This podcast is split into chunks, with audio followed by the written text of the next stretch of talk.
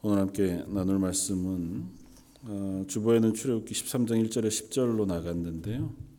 음, 출애굽기 14장 1절로 9절까지 말씀을 함께 보겠습니다.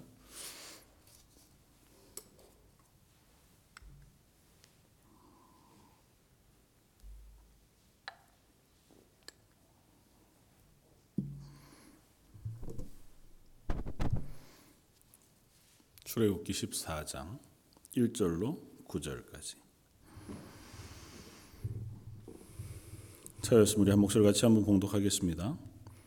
여호와께서 모세에게 말씀하여 이르시되 이스라엘 자손에게 명령하여 돌이켜 바다와 믹돌 사이의 비하 히롯 곧곧 바알스본 맞은편 바닷가에 장막을 치게 하라. 바로가 이스라엘 자손에 대하여 말하기를 그들이 그 땅에서 멀리 떠나 광야에 갇힌 바 되었다 하리라. 내가 바로의 마음을 완악하게 한즉 바로가 그들의 뒤를 따르리니 내가 그와 그의 온 군대로 말미암아 영광을 얻어 애굽 사람들이 나를 여호와인 줄 알게 하리라 하심에 무리가 그대로 행하니라 그 백성이 도망한 사실이 애굽 왕에게 알려짐에 바로와 그의 신하들이 그 백성에 대하여 마음이 변하여 이르되 우리가 어찌 이같이 하여 이스라엘을 우리를 섬김에서 놓아 보내었는가 하고 바로가 곧 그의 병거를 갖추고 그의 백성을 데리고 갈새 선발된 병거 600대와 애굽의 모든 병거를 동원하니 지휘관들이 다 거느렸더라 여호와께서 애굽 왕 바로의 마음을 완악하게 하셨으므로 그가 이스라엘 자손의 뒤를 따르니 이스라엘 자손이 담대히 나아갔습니다.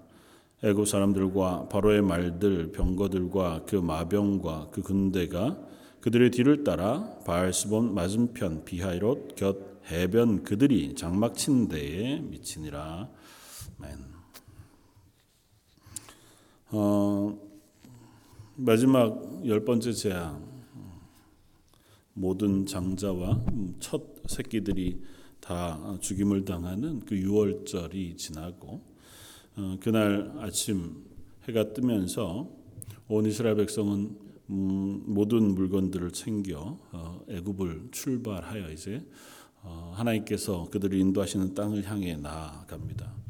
본문 앞쪽 13장 음, 13장에는 다시 한번 그들이 하나님 앞에 이 유월절과 이 목요절을 시작하여 지키는 것을 우리에게 드러내 보여주고 그리고 그들이 이제 애굽을 나와 떠나고 있다고 하는 사실들을 우리에게 들려줍니다. 13장 17절에 바로가 백성을 보낸 후라고 쓰고 있고 그리고 나서 블레셋 사람의 땅의 길은 가까울지라도 하나님이 그들을 그 길로 인도하지 아니하셨으니 어, 하나님께서 그들을 광야길로 인도하셨다고 하는 사실을 우리에게 들려줍니다. 그리고 이들이 출발할 때에 그 숫자는 12장 37절 이하에 보면 어, 수많은 사람들이 그들과 함께 떠나 나오는데 보행하는 장정이 60만 가량이고 그리고 유아 그리고 어, 여인들 그리고 어, 수많은 잡족들이라고 표현되어진 유대인들이 아닌 또 다른 사람들까지 그, 그리고 수많은 가축과 심히 많은 짐들을 들고 출발을 합니다. 그러니까 뭐 어, 그냥 몇 가정 혹몇 어, 정도가 출발에 떠나는 것이 아니니까 어, 그 고센 땅이 비록 애굽에서 제일 북쪽 나일 강변에 있는 곳이어서 어, 그곳에서 출발하는 것이 어, 애굽 전체를 통과해 뭐 지나가는 건 아니니까요. 그렇기는 하다 하더라도 그들이 출발하는 것은 대단히 큰 무리가 움직이는 것이었습니다. 그러니까 어, 이때 당시 BC 1440년, 1400년 정도쯤 의 시대의 상을 생각해 본다면 그야말로 말로 그냥 한 땅 덩어리에 살던 모든 사람들이 갑자기 자리를 옮기는 거니까 대단히 큰 무리가 움직이는 것이었고 그것이 그러니까 빠르게 어, 애굽을 떠나서 원하는 곳으로 갈 수 있는 수준은 아니었던 거죠. 천천히 그 무리들이 그 앞을 따라서 그 뒤를 따라서 그 걸음을 걸어야 하니까 굉장히 어, 느린 걸음으로 또 그 행렬들이 이어져 가는 것이겠다. 그러니까 그렇게 짐작해 볼 수 있습니다. 어, 좋게 잡아도 200만 명 정도쯤 되는 사람들과 가축들 그리고 짐들 어, 이때 당시에 어, 수레가 아주 잘 발달되어 있던 때가 아니니까요.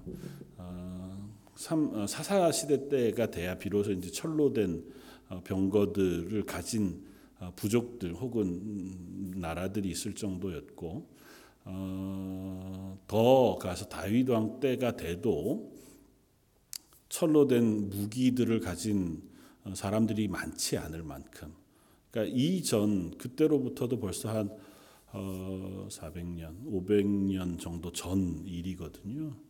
어, 5, 600년 전 일이니까 그렇다고 하면 이들이 어, 그저 움직이는 것은 뭐 동물들을 힘을 빌, 빌거나 들거나 그렇게 해서 길을 걸어가야 하는 것이니까 그 행렬이 어, 적지 않이 힘들었겠다 이렇게 이제 짐작해 볼 수 있습니다. 그리고 그렇게 출발하는 출발은 그럼에도 불구하고 하나님께서 우리를 구원하셨음.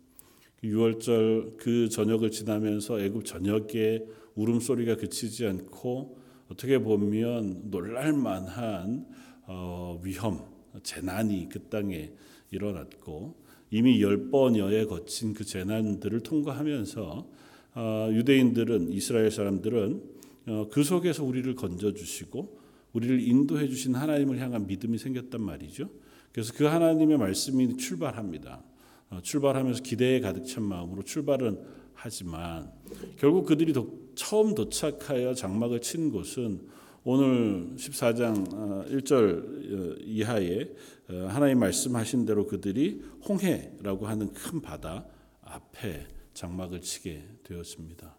그리고 그곳은 어떻게 보면 진퇴양난이라 할 만한 위기의 자리였고 어, 두려움의 자리일 수밖에 없었다는 것이죠. 그래서 오늘 이 말씀들을 우리가 묵상해 보면서 하나님께서 우리를 구원하여 그리스도인을 살게 하신 그 삶의 자리가 왜 이와 같은 어려움의 자리인가고 하는 사실을 한번 묵상해 보면 좋겠다. 어, 보통은 기대는 그렇습니다. 하나님께서 그 큰 능력으로 이스라엘을 구원하셔서 애굽에서 건져내셨으니까 하나님이 그 길을 아주 기쁘고 편안하게 또 좋은 곳으로 인도해 주시고 그들이 가는 곳마다 아, 그들의 삶이 조금씩 더 나아지거나 좀 더 괜찮아질 것 같은 기대를 가질 수 있는 어떤 소망의 길이어야 하는 것 같아 보입니다.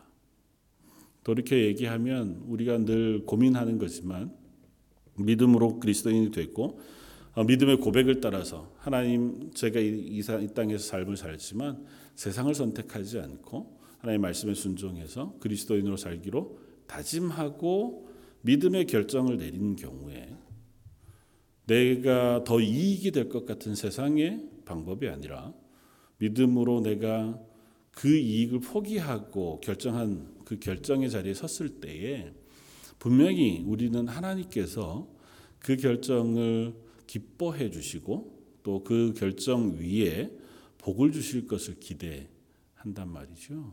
근데 어, 많은 경우 그렇게 결정했음에도 불구하고 우리가 그 길을 가는 데에 있어서 항상 열려져 있는 그리고 잘 닦여져 있는 길로 가는 것이 아니라 이미 예상 가능한 어려움 그리고 예상하지 못했던 어려움까지 포함되어진 것들을 막다트릴 때가 종종 있다는 거죠. 오늘 이스라엘 백성은 모세의 명령을 따라서 출발했고 모세가 이끄는 대로 갔습니다. 모세는 하나님이 말씀하신 대로 순종했고 하나님께서 명령하신 대로 갔습니다. 그리고 그곳이 바로 오늘 본문 1절, 2절, 3절, 4절에서 얘기하는 어, 바알 스본 맞은편 바닷가라고 하는 그 자리에 장막을 치게 되었습니다. 지금으로 우리가 어, 기억하는 뭐 홍해 바로 맞은편 일런지 또 뭐 몇몇 최근에 학자들이 이야기하는 것처럼 어, 지중해 연안 이었을 런지는 우리가 정확히 알지는 못하지만 어, 우리가 일반적으로 알고 있는 것처럼 홍해 연안이라고만 생각해 보아도 어, 우리가 어, 한번 고민해 볼 만한 질문이 있습니다. 왜 이 길을 택했느냐는 거죠. 이스라엘 백성이야 뭐 어, 이때 당시 출발하는 많은 사람들은 대부분 바로의 압제 가운데 태어나고 자랐던 사람들이니까 그들이 여행할 만한 뭐 여유가 있지 않았을 것이고 그들이 자기들이 살던 고센 땅을 떠나서 뭐 가나안 땅까지 이렇게 오가면서 왕래하면서 장사를 하는 그럴 만한 사람들이 많지 않았을 터이니 그곳 지리를 잘 모른다. 뭐 그렇게 우리가 생각할 수 있습니다. 그러니까 모세가 인도하는 대로 하는 수 없이 따라가는 수밖에 없었겠다 라고 생각할 수도 있지만 모세는 40년간 미디안 광야에서 목동 아 그렇게 장인의 양을 쳤던 사람이고 미디안 광야 모세가 돌아다니면서 양을 치고 했던 것은 홍해의 건너편이고 심지어 하나님께서 모세를 만나셨던 그 자리는 호렙이라고 하는 산이어서 그것은 홍해를 건너서도 한참 아래쪽에 있는 산이란 말이죠. 그러니까 모세는 적어도 이쪽 지리를 비교적 잘 아는 사람이었겠다고 우리가 생각할 수 있습니다. 그렇다면 만약에 가나안 땅 아브라함에게 약속하셨던 우리 조상들이 거처 했다가 예굽으로 내려오기 전에 머물렀던 그 땅으로 가는 것이라면 그러면 어디로 가야 할는지 분명히 알았을 겁니다. 그것은 왕의 대로라 불리워지는 곳이었고 그것이 비교적 애굽과 바벨론 바벨로니아 지역 사이를 이렇게 통과하게 된 큰 대로 그러니까 누구도 어, 웬만하면 그 길을 통과해 가서 어, 지나갈 만한 길이 있어요. 그러니까 요즘으로 따지면 고속도로를 닦아 놓은 거죠. 군대가 움직이기 위해서 열어놓은 그 길들이 있었습니다. 그럼에도 불구하고 그 길이 아니라 하나님께서 전혀 다른 길로 그들을 인도하고 계시다는 거죠. 오늘 본문에 하나님께서 어, 우리에게 들려주시는 말씀은 어, 이렇습니다. 오늘 본문 앞쪽 17절, 13장 17절. 바로가 백성을 보내는 블레셋 사람의 땅의 길은 가까울지라도 하나님이 그들을 그 길로 인도하지 아니하셨다. 블레셋 사람의 길이라는 것이 해변 쪽으로 해서 일어나는 보통 어, 고대 왕의 대로라고 불리우는 그 길이고 그 길로 가면 가나안까지 한 일주일 뭐 좀 넉넉히 잡아도 한 달 정도쯤이면 그 많은 사람들이 가는데 크게 무리가 되지 않을 만한 거리쯤 되는 길이에요. 그러니까 현대로 따지면 뭐 차를 타고 움직이면 한 10시간, 8시간 정도쯤이면 움직일 만한 그 가까운 단 짧은 거리고 잘 닦여져 있는 길. 근데 그쪽으로 하나님께서 이들을 인도하지 않으셨다고 표현해요. 이유는 하나님의 말씀 하나님이 말씀하시길 이 백성이 전쟁을 하게 되면 마음을 돌이켜 애굽으로 돌아갈까 하셨습니다. 왜냐하면 그곳에는 어, 이스라엘이 통과하게 되어지면 애굽 변방 수비대 애굽 사람들 이집트라고 하는 나라의 어, 중요한 군대들이 그곳에 수비하고 있는 사람들이 있고 그것을 통과하게 될 때 애굽을 잘 빠져나왔지만 혹여라도 그들과 부닥쳐 전쟁하게 되어질 가능성이 높다는 거죠. 뭐 바로의 군대가 뒤쫓아 오는 걸 생각해 보면 더 훨씬 더 그럴 가능성이 높고 어, 그렇게 이제 전쟁을 하게 되면 어, 전쟁 준비가 안 돼 있는 이스라엘 사람들 출발은 했지만 그들이 뭐 군대로 조직되어진 적도 없고 또 장정들이 어떻게 조직을 짜서 앞쪽에는 장정들이 좀 방비를 하고 뒤쪽도 방비를 하고 가운데는 뭐 어, 노인들과 아이들을 놓고 뭐 이렇게 할 만한 여, 여력도 없었던. 그러니까 새벽이 돼서 그냥 그냥 일단 출발하고 난 그 무리가 전쟁을 만나게 되면 많은 사람이 죽을 수도 있고 또 그것이 두려움이 되어서 안 되겠다. 우리가 괜히 나왔다. 돌아가야 할 그런 충분한 이유가 될 것을 하나님께서 아셨습니다. 그래서 그들을 옮기셔서 안전한 길로 보내신 것이 지금 홍해 맞은편에 있는 그 장소였고 그곳에서 하나님 그들을 머물러 있게 하셨다는 것입니다. 그러니까 하나님의 뜻을 우리가 다 알면 우리는 뭐 말씀을 아니까 출애굽기를 다 읽고 나면 아, 하나님께서 왜 이렇게 하셨는지를 머릿속에 그림으로 그려볼 수 있습니다. 아, 이렇게 하시는 것이 하나님의 이런 뜻이었구나. 되돌아보니까요. 그리고 이걸 통과해도 하나님은 이 홍해를 가르실 것이고 그 홍해를 통과하게끔 어, 그들을 인도해 주실 거예요. 그리고 홍해를 통과한 이후에 그들을 뒤따르는 뒤따르는 애국 군대는 그 홍해를 같이 통과하려다가 그 홍해에 휩쓸려서 죽임을 당하게 되어지는 그래서 하나님의 구원의 경험을 놀랍게 할 것신 사실을 우리는 압니다. 근데 만약에 그것이 없이 애굽은 출발했는데 처음 도착한 곳이 홍해 앞이에요. 그리고 그들을 출발은 시켰으나 바로와 오늘 본문에서 읽었던 것처럼 바로와 그의 신하들이 정신을 차리고 나니까 너무 아까운 거죠. 자기 아들들이 죽을 때는 그것이 너무너무 두려운 일이 되었지만 마음이 완악한 거죠. 그건 그거고 이 많은 그 인력이 우리들의 노예가 200만 명쯤 되는 사람이 한꺼번에 빠지면 국가적으로 너무 큰 타격이 되고 그렇게 되어지는 것을 또 용납하기에는 자존심이 허락하지 않는 거죠. 우리가 져서 저들을 내어보내는 게 되니까 군대들을 총동원합니다. 본문에 보면 병거 600대와 애굽에 있는 모든 병거들을 다 동원하고 그들이 급히 바로를 필두로 해서 어, 이 어, 이스라엘 사람들을 쫓아갑니다. 어, 얼마지 않아서 이스라엘 사람들이 정착해 있는 곳에 도착하고 앞에는 홍해, 뒤에는 애굽 군대가 에워싸여 있는 그 중간 지점에 그야말로 고립되듯이 이스라엘 백성들이 놓여지게 된 거죠. 하나님은 선으로 그들을 인도하셨고 하나님 분명히 계획이 있으십니다. 그럼에도 불구하고 그들의 눈에 보이는 것은 앞에는 큰 바다, 뒤쪽에는 우리를 죽이려고 혈안이 되어 있는 애굽의 군대 밖에 없는 상황이라는 거죠. 그럴 때 우리는 어떻게 해야 하는가? 그럴 때 우리의 믿음은 무엇을 보고 어떤 결정을 내릴 것인가고 하는 것이 오늘 본문이 우리에게 묻는 질문입니다. 성경을 통해서 하나님 우리에게 하시는 말씀은 그런 거죠.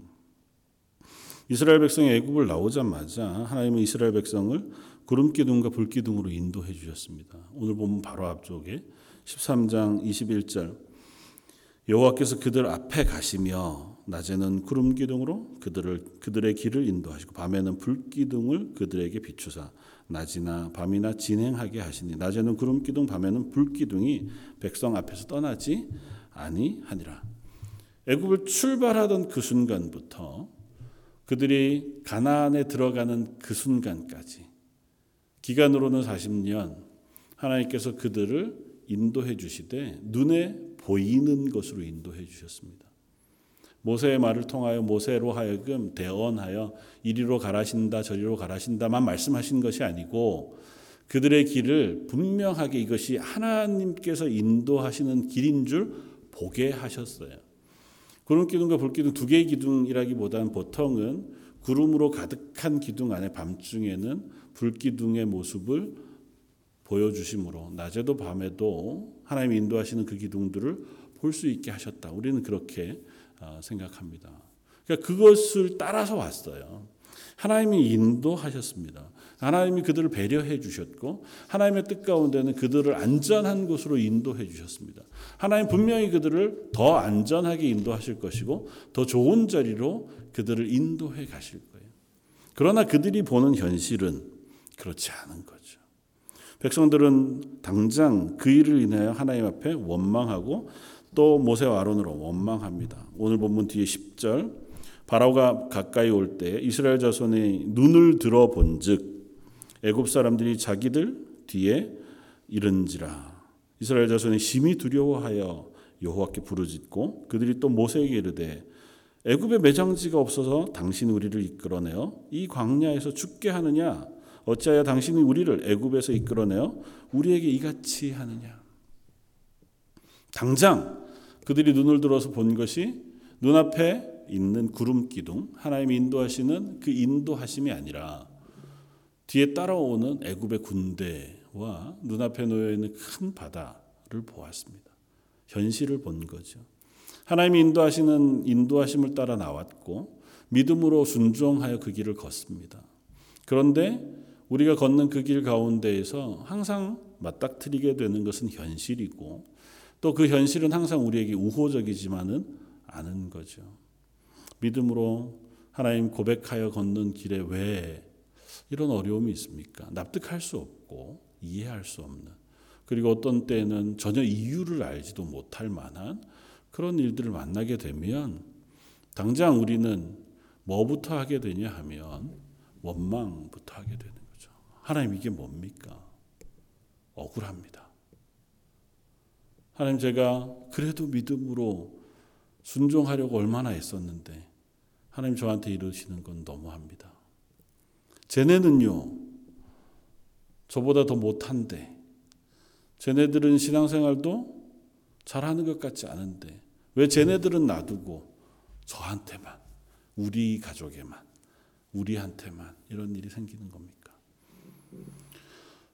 이스라엘 백성들의 원망은 지금부터 40년 동안 아마 계속 반복될 겁니다.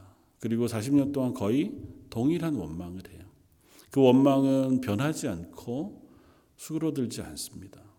심지어 그들이 가나안 땅에 들어갔을 때에도 그들이 이스라엘 백성으로 나라를 세우고 하나님 앞에 살아갈 때에도 바벨론에 포로되어져 가서 그곳에서 포로로 살 때에도 되돌아와서 다시 하나님 회복하신 그 나라에서 살 때에도 그들의 원망은 변하지 않았습니다.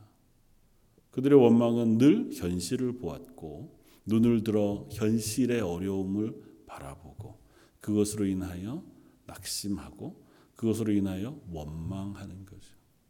저와 여러분들의 삶도 별반 다르지 않은 것 같아요.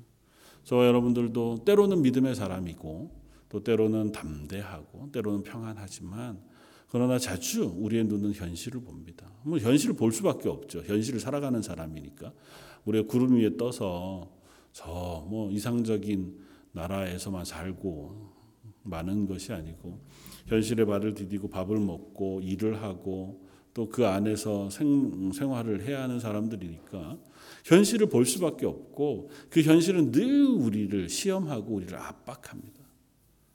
이래도 하나님 또 우리에게 그 순간 물으시는 거죠. 그 자리에서 너의 고백은 뭐냐? 어떻게 해야 할까요? 이때 믿음의 사람이라면 어떻게 하는 것이 맞겠습니까? 오늘 이스라엘 백성은 그 정답을 우리에게 미리 보여줘요. 11절이 뭐라고 얘기 10절에 뭐라고 얘기합니까? 이스라엘 자손이 심히 두려워하여 여호와께 부르짖고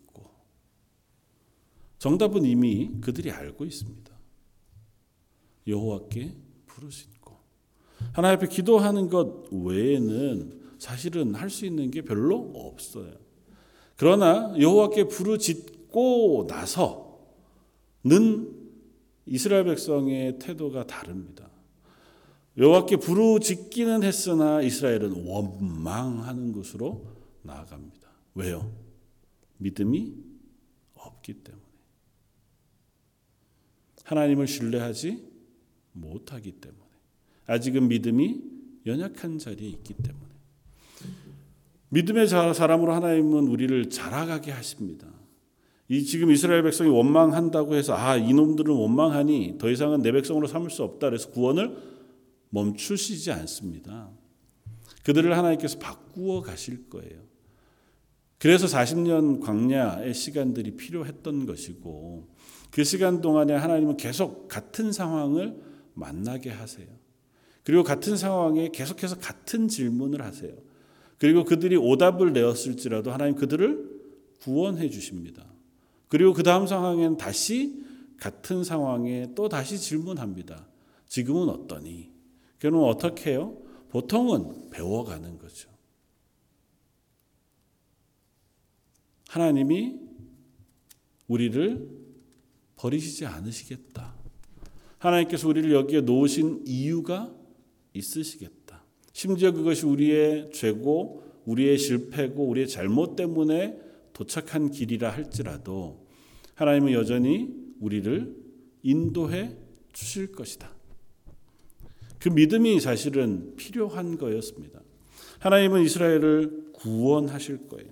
본문 뒤에 13절에 모, 모세는 그들 앞에 이렇게 이야기합니다. 모세가 백성에게 이르되 너희는 두려워하지 말고 가만히 서서 여호와께서 오늘 너희를 위하여 행하시는 구원을 보라. 너희가 오늘 본 애굽 사람을 영원히 다시 보지 아니하리라. 여호와께서 너희를 위하여 싸우시리니 너희는 가만히 있을지니라.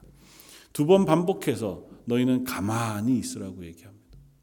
뭐 할 생각 하지 말고 뭐 할 수 있는 것도 없죠. 그들에게 요구하는 것은 가만히 있어라. 어떻게 해요? 하나님이 일하실 거다. 지금껏까지 그랬잖아요. 그들이 애굽을 출발하여 나오는 지금 그 순간까지 이스라엘 백성에게 하나님 요구하신 게 아무것도 없어요. 열 가지 재앙이 일어나는 동안 너희는 집에서 뭘 하고 매일 번제를 드리고 쉬지 말고 금식해서 일주일 동안 요번은 금식해라. 하나님 그런 명령을 이스라엘에게 주시지 않았다고요. 그냥 하나님이 그 일을 행하신 거예요. 그들에게 유일하게 요구하신 것은 유월절, 무교절, 그 절기를 제정하여 그들이 지키도록 말씀하신 거예요. 그런데 그건 하나님이 그걸 하도록 요구하신 게 아니라 그들을 구원하시기 위하여 그들에게 제정해 주신 것이었습니다. 그들을 구원할 이유가 없어요. 구원할 수 필요도 없고 그러나 하나님께서 그들을 구원하시기 위하여 예수 그리스도의 피 어린 양의 피를 예표로 그들에게 미리 제정하여 그 유월절 절기를 지켜 순종하게 하심으로 그들의 생명을 구원해 주시는 은혜를 베푸는 그 순간에만 그들이 하나님 말씀대로 순종하는 것이었습니다. 그 외에는 그들은 그냥 가만히 있었습니다. 지금도 마찬가지예요. 하나님 말씀하시는 대로 그들이 행하면 됩니다.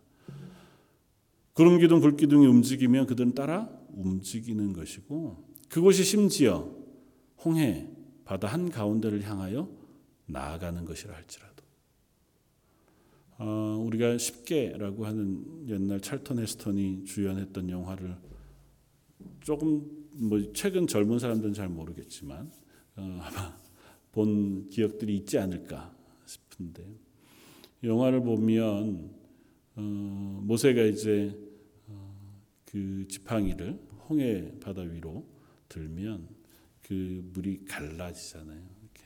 그 전체가 다 갈라지고 나서 비로소 모세가 어, 이스라엘 백성들과 함께 그 길을 건너가는 것을 봅니다.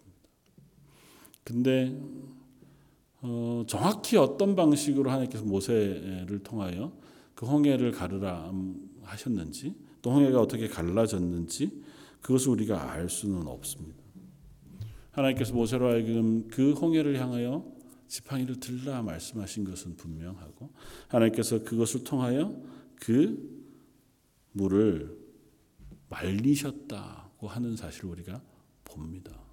그러니까 하나님께서 그 물을 말리시는 동안 그것을 바라보는 동안 이스라엘 백성은 그 하나님의 행하시는 것들을 보아야 했고 그들의 눈은 뒤에 있는 바로의 군대가 아니라 하나님이 행하시는 일을 주목해 바라보아야 했고 그 하나님을 향해 시선을 두어야 했습니다. 그렇게 되면 그들은 두려움을 이길 수 있습니다. 세상이 어떻다 할지라도 내 앞에 놓여진 환경이 무엇라 할지라도 하나님이 살아계시다고 한 것과 하나님이 일하신다고 하는 믿음이 우리로 하여금 그 자리에 서서 하나님의 일하시는 것들을 기대하고 그 하나님의 일하시는 것을 기, 기다리며 그리고 하나님께 간구하여 부르짖는 자리에 설 수 있게 되는 거죠. 그러나 그렇게 단순하지만은 않습니다. 아 그런 거 누구나 다 하죠. 세상의 두려움이 딱 세상의 문제들이 우리의 앞에 딱 놓여지면 어 문제가 생겼구나 하나님이 일하시겠지 그리고 이제 기도하고 하나님 어떻게 하실지 제가 기다리겠습니다. 그러면 하나님이 짠 하고 문제를 해결해 주시면 어우, 뭐 너무 단순하잖아요. 근데 그렇게 안 되더라는 거죠. 여러분들이 지금까지 살아오면서 믿음으로 살아온 그 많은 고백들도 그러하겠지만 보통의 경우 우리가 기도합니다. 그리고 하나님께서 이 문제를 해결해 주시기를 간구합니다. 그래도 상황은 별로 변하지 않을 때가 많습니다. 우리의 기대와 하나님의 방법이 항상 같지는 않거든요. 이스라엘의 기대와 하나님의 인도하시는 방법은 항상 같지 않았습니다. 그들의 기대는 이미 충분해요. 열 가지 재앙을 통하여 그들이 이 애굽으로 나오 애굽에서 나온 것만으로 충분합니다. 이제 그들이 걸어갈 길을 하나님께서 잘 인도해 주시면 좋아요. 그런데 하나님은 그들을 인도하여 오히려 더 어려운 죽음의 자리 사지로 내모시는 것 같단 말이죠. 그들이 부르짖으나 변화는 없습니다. 뒤에 군대는 여전히 그들 눈앞에 있고 앞에는 바다가 여전히 놓여 있습니다. 홍해를 통과하여 나와 그들이 처음 거한 그 자리에 그러면 이제는 문제가 다 해결됐느냐? 아니요. 이제 먹을 물이 없습니다. 200만 명이나 되는 사람이 생수를 먹어야 하는데 길을 걸어오면서 뭐 일주일, 이주일 지나는 동안 먹을 것과 물이 다 사라지고 나면 그들은 당장 그 먹을 것과 물을 구할 방법이 없는 광야에 놓여지게 됩니다. 하나님께서 말씀 안 하셨다면 구름 기둥과 불 기둥으로 인도하지 않으셨다면 나름대로 지혜롭게 자기들이 길을 찾았을 거예요. 그들이라고 모르지 않았을 것이고 모세는 더욱더 그쪽 지리를 잘 아는 사람이었으니 어디로 가면 빨리 가는 길이 있을 거고 어디로 가면 안전한 길이 있을 거고 어디로 가면 물이나 먹을 것을 구하는 자리가 좀 수월한 곳이 있을지 알았겠죠. 그러나 하나님이 인도하시는 길은 그쪽이 아니었습니다.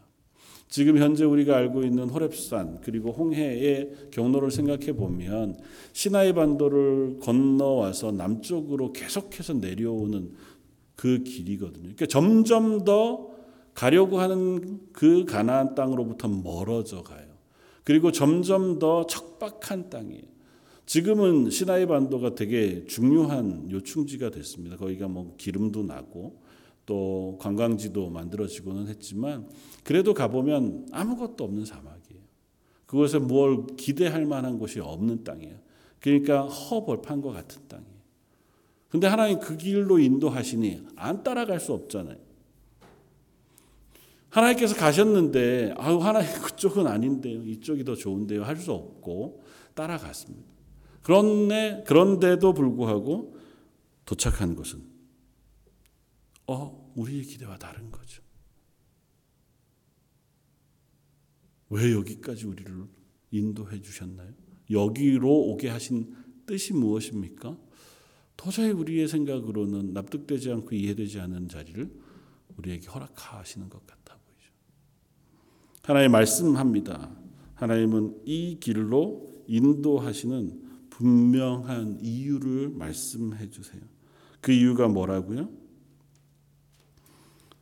하나님께서 그들을 연단시키시는 것이고 그리고 더 궁극적으로는 이 일을 통하여 바로가 애굽이 이스라엘 백성이 하나님이 여호와이신 줄 알게 하시기를 원하셨다 하는 것입니다.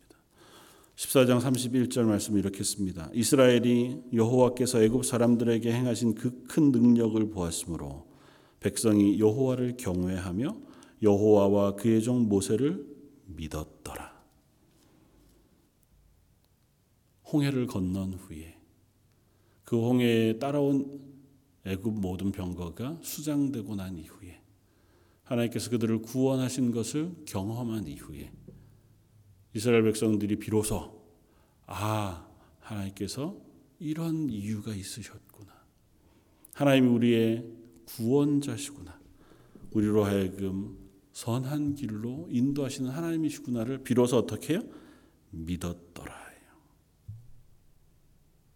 그리고 하나님은 이미 이야기를 모세에게 하셨습니다. 오늘 본문 4절 내가 바로의 마음을 완악하게 한즉 바로가 그들, 그들의 뒤를 따르리니 내가 그와 그의 온 군대로 말미암아 영광을 얻어 애굽 사람들이 나를 여호와인 줄 알게 하리라 하심에 무리가 그대로 행하니라. 하나님은 이 일을 통하여 영광을 얻으시기를 원하셨습니다. 그것이 애굽 사람들의 입술을 통하여 또 이스라엘 사람들의 고백을 통하여 하나님이 하나님이시라는 사실을 고백하게 하시기를 원하셨어요. 저 여러분들이 이 땅을 사는 동안 믿음으로 살아가는 삶을 삽니다. 그리고 하나님은 우리의 인생을 통하여 확인하시고 요구하시는 것이 있습니다. 그건 뭐냐 하면 하나님을 고백하는 것이에요. 아, 하나님 살아 계십니다. 하나님 우리의 하나님이 되십니다. 하나님이 온 세상의 주인이십니다. 하나님 우리의 구원자가 되십니다. 하나님 우리와 같이 미천하고 죄악된 사람 우리를 구원하시는 하나님의 구원의 은혜가 큰 하나님이십니다. 하는 그 고백을 받으시길 원하세요. 그것이 바로 하나님이 우리에게 기대하시는 믿음의 고백이고 우리를 이끌어가고자 하는 믿음의 자리인 줄 믿습니다. 아직도 이스라엘 백성은 이 고백을 함에도 불구하고 또 얼마 가지 않아서 이 고백을 반복할 거예요. 저의 인생도 마찬가지죠. 하나님 앞에서 믿음의 고백을 드렸다가 그리고 그 담대한 자리에 섰다가 또 흔들립니다. 그리고는 또 다시 경험하고 다시 입술을 들어 하나님을 향하여 믿음의 고백을 올려드리 조금 나아진 믿음의 자리, 조금은 깊어진 고백의 자리까지 우리가 나아가게 되다가 결국은 그 하나님을 온전히 신뢰하는 자리까지 우리 인도해 가시기를 하나님 원하시는 줄 믿습니다.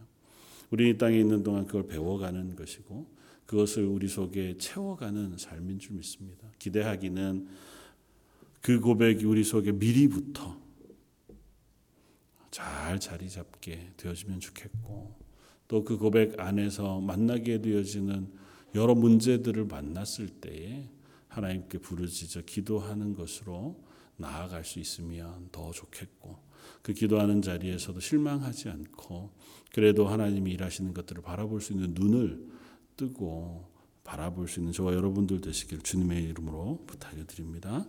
같이 한번 기도하겠습니다. 하나님, 저희들은 육신의 사람이어서 우리의 눈으로 바라보는 것은 현실이고 우리의 현실을 바라볼 때 우리 속에 생겨나는 것은 낙심이거나 두려움일 때가 많습니다.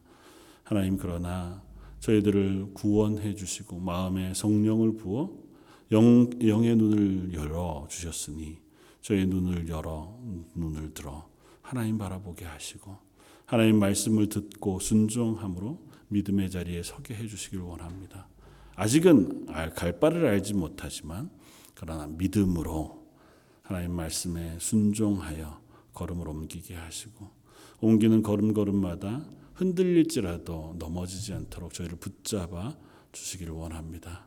하나님 저희들이 그렇게 하나님의 사람, 하나님의 가정, 하나님의 교회가 되기를 사모하고 오늘 말씀 예수님 이름으로 기도드립니다. 아멘.